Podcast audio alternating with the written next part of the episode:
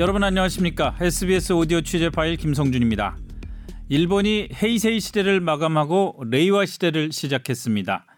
레이와는 아름다운 마음을 합쳐서 문화가 태어나 자라난다는 뜻이고 일본의 국채를 착실히 다음 세대로 계승해서 일본인이 각각의 꽃을 크게 피울 수 있는 일본이고 싶다는 소망을 담았다고 합니다.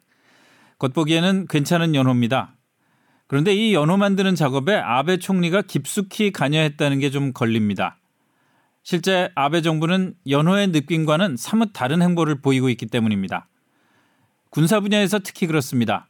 동남아 해역까지 가서 과거 자신들이 침략했던 나라의 군과 함께 연합 해상 훈련에 나서는가 하면은 미국에서 상륙 훈련을 하기도 했습니다.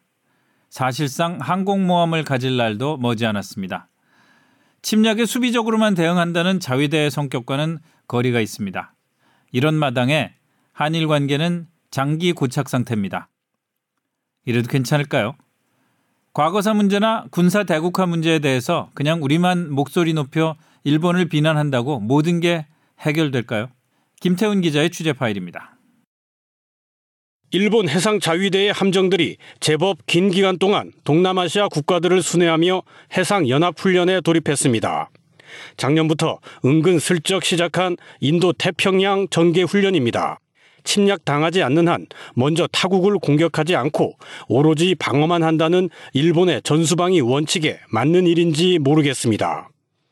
일본은 헬기 항모를 F-35B 스텔스 전투기를 싣고 다니는 소형 항모로 개조하겠다고 작년 말에 발표했고 해상 자위대의 수장은 올해 신년사에서 게임 체인저가 될 것이라고 공표했습니다.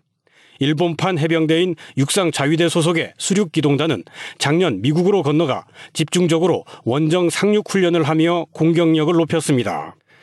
중국을 봉쇄해 패권 도전을 애초에 차단하겠다는 미국의 인도 태평양 전략의 중심에 일본이 자리 잡고 있습니다.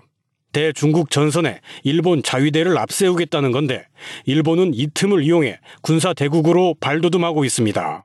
급기야 미 해군 외에는 엄두를 못 내는 해외 원정 해상 연합 훈련에 나섰습니다.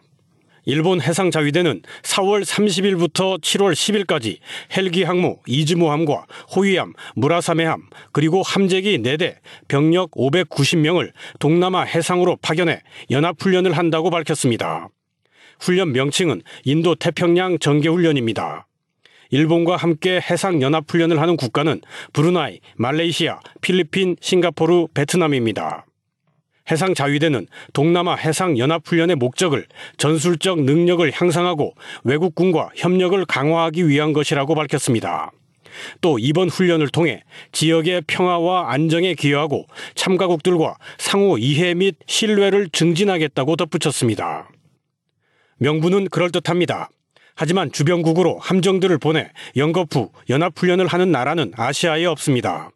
중국도 동남아 여러 국가들과 영유권 분쟁을 벌이고 있는 터라 연합훈련 상대를 찾기 어렵습니다. 미 해군 정도나 원정 연쇄 연합훈련을 합니다. 그런데 전수 방위가 원칙이라는 일본의 해상 자위대가 두 달 반 동안 다섯 개 나라를 돌며 연쇄 해상 연합훈련을 하고 있으니 눈을 닫고 지켜볼 일입니다. 불과 반년 전에도 비슷한 훈련이 실시됐습니다.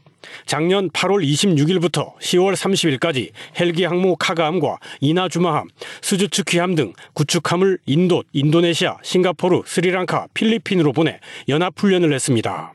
일본은 빠른 속도로 근육을 키우면서 동시에 그 힘을 거리낌 없이 과시하고 있습니다. 일본 해상 자위대의 연합훈련 파트너 국가 중 여럿은 태평양 전쟁 때 일본의 침략을 겪었습니다.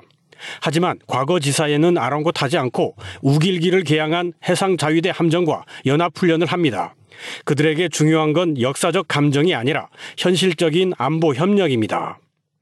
미국은 일본의 군사 대국화를 쌍수 들고 환영하고 있습니다. 미군 주요 지휘관들은 기회 있을 때마다 일본이 인도 태평양 정세를 명확히 이해하고 있고 이에 따라 최첨단 전력을 들이고 있다며 일본을 지켜 세웁니다.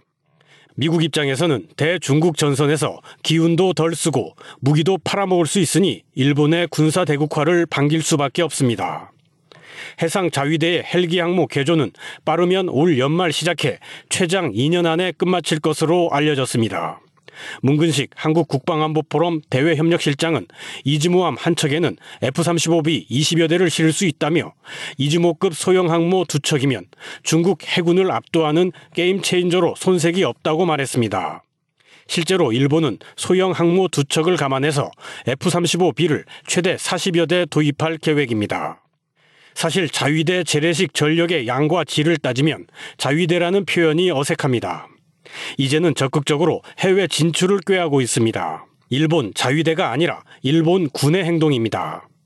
일본의 구구적 정치 풍토와 침략 전통의 렌즈로 보면 으스스한 장면입니다. 그나마 한미일 안보 협력 체제는 절름발입니다. SBS 김태훈입니다.